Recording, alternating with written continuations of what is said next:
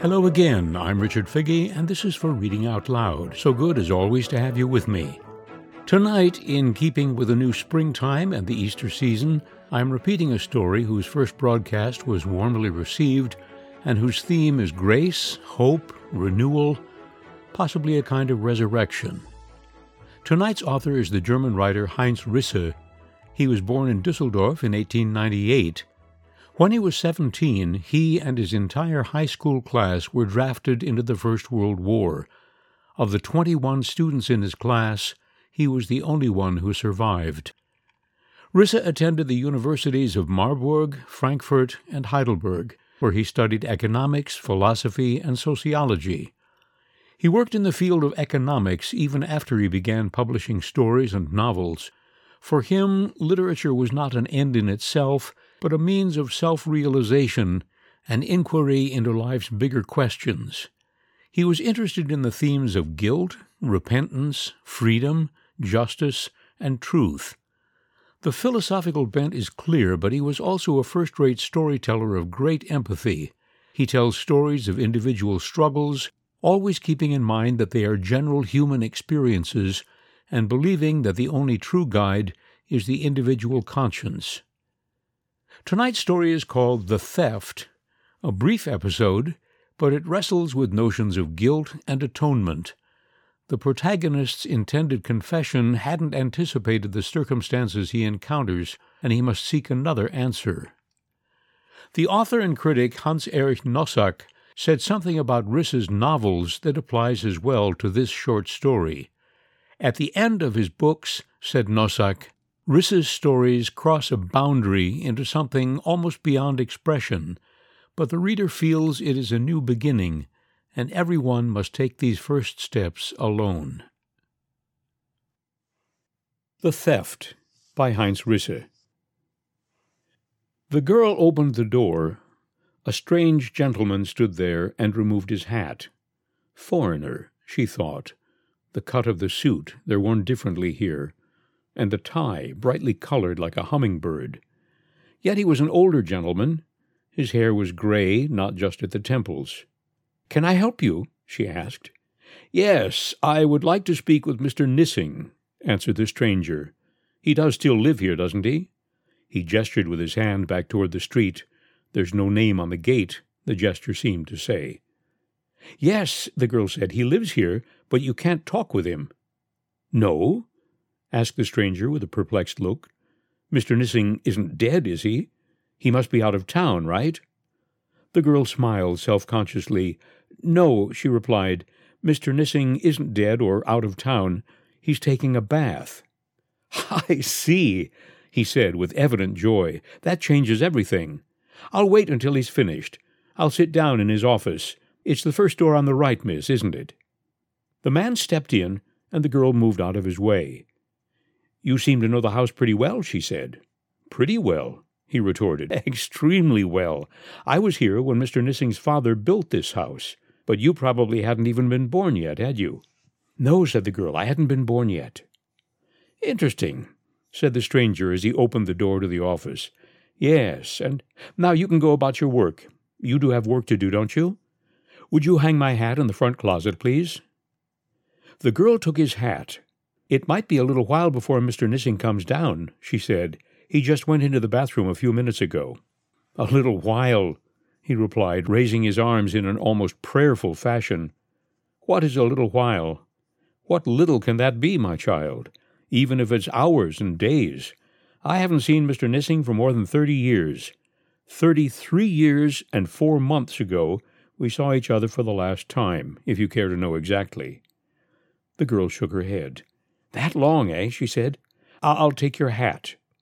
She shut the door behind her and left. The stranger examined the room and found that it was just as it had been years ago. The engraving on the wall, the bookcase, the desk, and even the armchair in front of it. Only the leather had gotten a bit shabby in the meantime. The stranger felt a certain anxiety at the thought that the furniture had stood there year in, year out, cared for, dusted, when all the while life had tossed him about like a ball, here, there, everywhere. And even if the fear of falling disappeared gradually, for it was years before the poor emigrant had become a gentleman, still there remained the sense of guilt after the wicked thing he had done. No, not wicked, after the shabby thing he had done. The man looked at the middle drawer of the desk. Back then the rosette had been loose, and it had rattled when the key was turned. But in the meantime it had been screwed tight. But the key was still there, still there today. A hundred years in your sight are like a day. But what does that signify for the events that occupy that day? The man had held the key in his hand thirty-three years and four months ago. Strange how things repeat themselves without our making a conscious effort. The man suddenly found that he had the key in his hand again and was turning it in the keyhole. But today he didn't want to do anything that called for secrecy. He wanted to confess, loudly and clearly, one word, peccavi, I have sinned. But perhaps it wasn't to be. The stranger pulled on the key, and the drawer followed. The contents were the very model of order. On the left were two black bank books. In the middle were bank statements and checkbooks, and on the right, on the right was the money, a pile of banknotes neatly bundled there for the taking, just as they had been back then. The stranger doubted whether Nissing had even counted the bills. The stranger had wanted to confess. But now an easier way out presented itself. What were thirty three years and four months? Less than a day. In the morning you take money from the drawer, and in the afternoon you put it back, as if it had never been done, a magic feat of the soul. The man reached into his pocket and took a bundle of bills from it. With a hasty hand he went through it until he had found three one thousand crown notes, the initial capital with interest, he thought. He put the rest back into his pocket, but he didn't immediately put the three thousand in the drawer with the other bills. It can't be this easy, he thought, to atone for such a shabby deed. I was going to confess, wasn't I? The sudden sound of footsteps in the hall forced him to decide. He placed the money under the bundle of notes and shut the drawer. A moment later, Nissing entered the room and recognized his guest immediately. Is it you? he asked. I can't believe it. It's been so long. You live abroad. Did you make out all right? Well, of course you did, from the look of you. I spoke with someone who had met up with you. I think he was in your factory. That was five or six years ago. But you've never written me a line. No. You had a tough time of it, didn't you? But now that's all behind you, right? You'll stay for a while, won't you? A few weeks, perhaps? You'll be my guest, of course. There's plenty of room in my house. Uh, forgive me, interrupted the visitor. I have to be on my way tomorrow. My ship leaves in the evening. I used to have time. Now I have money. I guess we're not intended to have both at the same time. I just wanted to see you again. D- don't misunderstand. A visit of five minutes would be enough. I would like to ask your forgiveness. Mr. Nissing laughed. Ask my forgiveness, he said. My goodness, but you're an odd one. Why, because you haven't written? But there was no need. Our friendship never depended on that. his laughter filled the room, and he slapped his guest on the shoulder. Come into the living room, he said. We'll drink a bottle of wine. It's a start, thought the stranger, but I'm afraid to jump in. They went into the living room. Are you married? asked the guest. I was, returned Nissing. My wife is dead. She died ten years ago. I got married two years after you left. How about you? I live alone. Do you have any children? Yes, a son. He is twenty-two. Twenty-two, eh? A hopeful age. Yes, hopeful. The guest fell silent for a moment. You said that, he resumed, as if you were skeptical about hope. Excuse me, but I thought I heard an undertone. Maybe I'm wrong. No, you're not wrong. But I couldn't say anything for sure about it right now. Maybe later. It all depends on the test, whether he passes it or not, you see. I'm testing him. What kind of test? Nissing drew back. I don't know if I should talk about it now, he said. Maybe I should wait for the results. He looked at his guest doubtfully. On the other hand, he murmured, What do I have to lose? We're good friends, aren't we? Yes, good friends, replied the guest. Nissing's warm hearted words made him uncomfortable. Do you remember, asked Nissing suddenly, that I was robbed many years ago? It really wasn't that much money, one thousand or twelve hundred crowns, if I remember rightly. Only then it seemed like a lot of money, most of the honorarium I received for my first invention. I kept it in my father's desk. He had died a short time before. But no, you couldn't possibly know about that. I think you had already left the country. My throat is getting dry, thought the guest. You kept the money in the desk? He asked, and didn't lock the drawer? No, I didn't. And the money was stolen. Not all of it, about half. The thief left the rest. Did you suspect anyone? Yes, of course. I had a housekeeper, the only one I could imagine that could have committed the theft, so I dismissed her. Did you tell her why you were letting her go? No, I thought that would be useless. She would certainly have denied it, and I couldn't prove a thing. What happened then? Nothing. I became a little suspicious after that. Oh, I still have money lying around now and then, but I count it and watch everyone who comes near it. That's how I test them. Including your son? Yes. Where do you keep the money you use to lead them into temptation? In the desk in my office. Do you write down the serial numbers of the bills? No. But you have written down the amount. Why should I? I know how much is in there. The guest shrugged his shoulders. It is easy to make a mistake with numbers, he said. They heard the front door open. There he is now, said Nissing. He told me at noon that he was going to be with friends tonight, and I left the question open as to whether or not I was going to the theater. I just sent the girl away. He will think I have gone out. The steps grew softer and softer as they went upstairs. He's probably changing clothes, said Nissing. Don't you think, said the guest, that this suspicion against your own son is a terrible thing? Do you at least have a reason to suspect him? Nissing nodded to his guest. One, he asked, three, four, or five? His expenditures, his debts. Please spare me the trouble of enumerating them all. But today I will know if I should mistrust him or not. They sat and drank without speaking. After a while, they heard the steps come down the stairs, and then they heard a door. He's gone into the office, said Nissing. The guest nodded. Two or three minutes passed, weighted by an almost unbearable tension.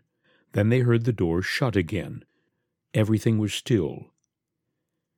He should be told before he goes, said the guest. This is dreadful. He began to get up. What are you doing? asked Nissing. Please, sit still. Everything is already decided anyway.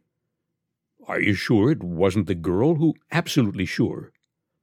The front door closed, and Nissing arose immediately. Two minutes, he said. The guest nodded. I should have confessed, he thought. But to whom? To this man who sets traps? Impossible. He collapsed into his chair. It was almost ten minutes before Nissing returned. That's strange, he said. Really strange. What's strange? It's not right. The amount of money isn't right. So he did steal? No! Nissing exclaimed, almost shouting. No, he didn't steal, or I made a mistake. I can't tell. It's not the right amount. Maybe I should have written down the amount after all. What's the matter? asked the guest. Nissing cried, There are there are more crowns in the desk than I put in. I counted them five times and got the same amount each time. This time, anyway, I'm sure I'm right. There are exactly one thousand crowns more in the desk than I remember should be there. So, you didn't remember the amount you put in after all, said the guest. He couldn't keep from trembling. A thousand crowns too many are two thousand crowns too few. A computing feat of the soul. Nissing put his head in his hands. Yes, he said, I guess that's the only way it can be. Whatever would prompt my son to put a thousand crowns in my desk? He doesn't even have them to give. If he did have them, he would have to have stolen them. Yes, he probably stole them. What did you say? Oh, nothing. They were silent. Finally, They had some supper and spoke of other things. I ought to confess, thought the guest, but not here. How frightful it all is!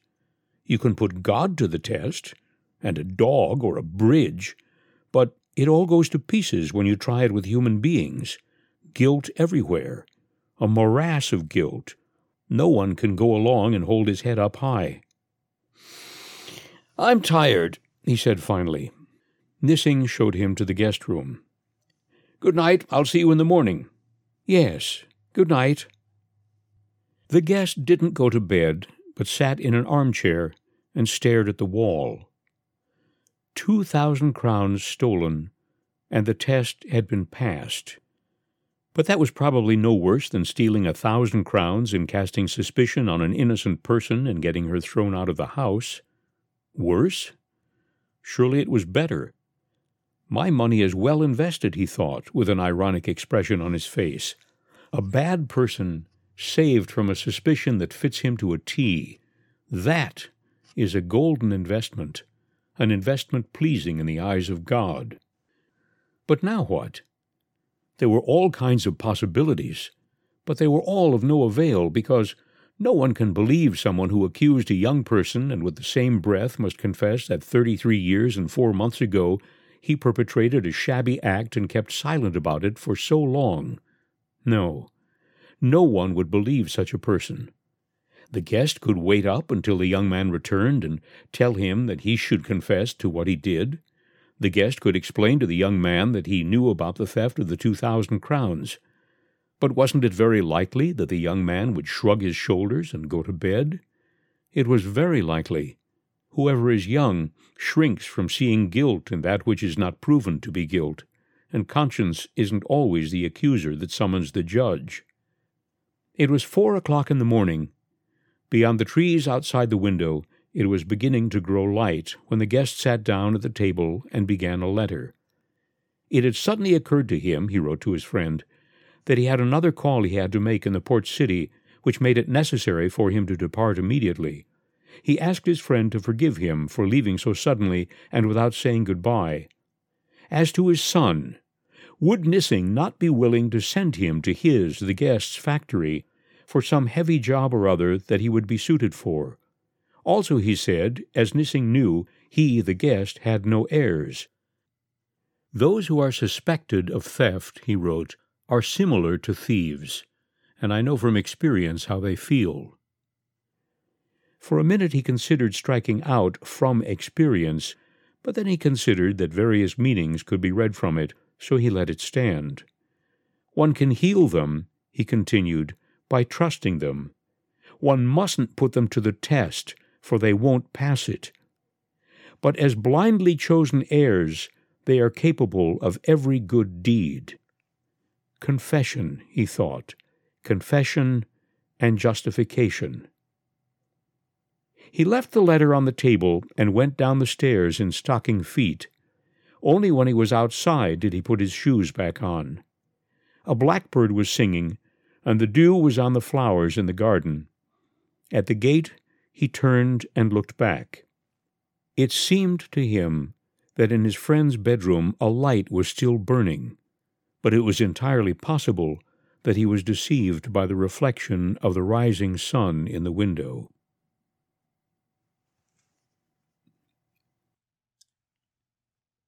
You've been listening to The Theft by Heinz Risse. I'm Richard Figge, and this has been for Reading Out Loud. Let me hear from you and let me know what stories or authors you would like to hear. Drop me a line, if you will, at rfigge, that's R-F as in Frank, I-G-G-E, at worcester.edu. That's it for tonight. I hope you'll join me again next week. In the meantime, be well, be happy, stay safe. All the best.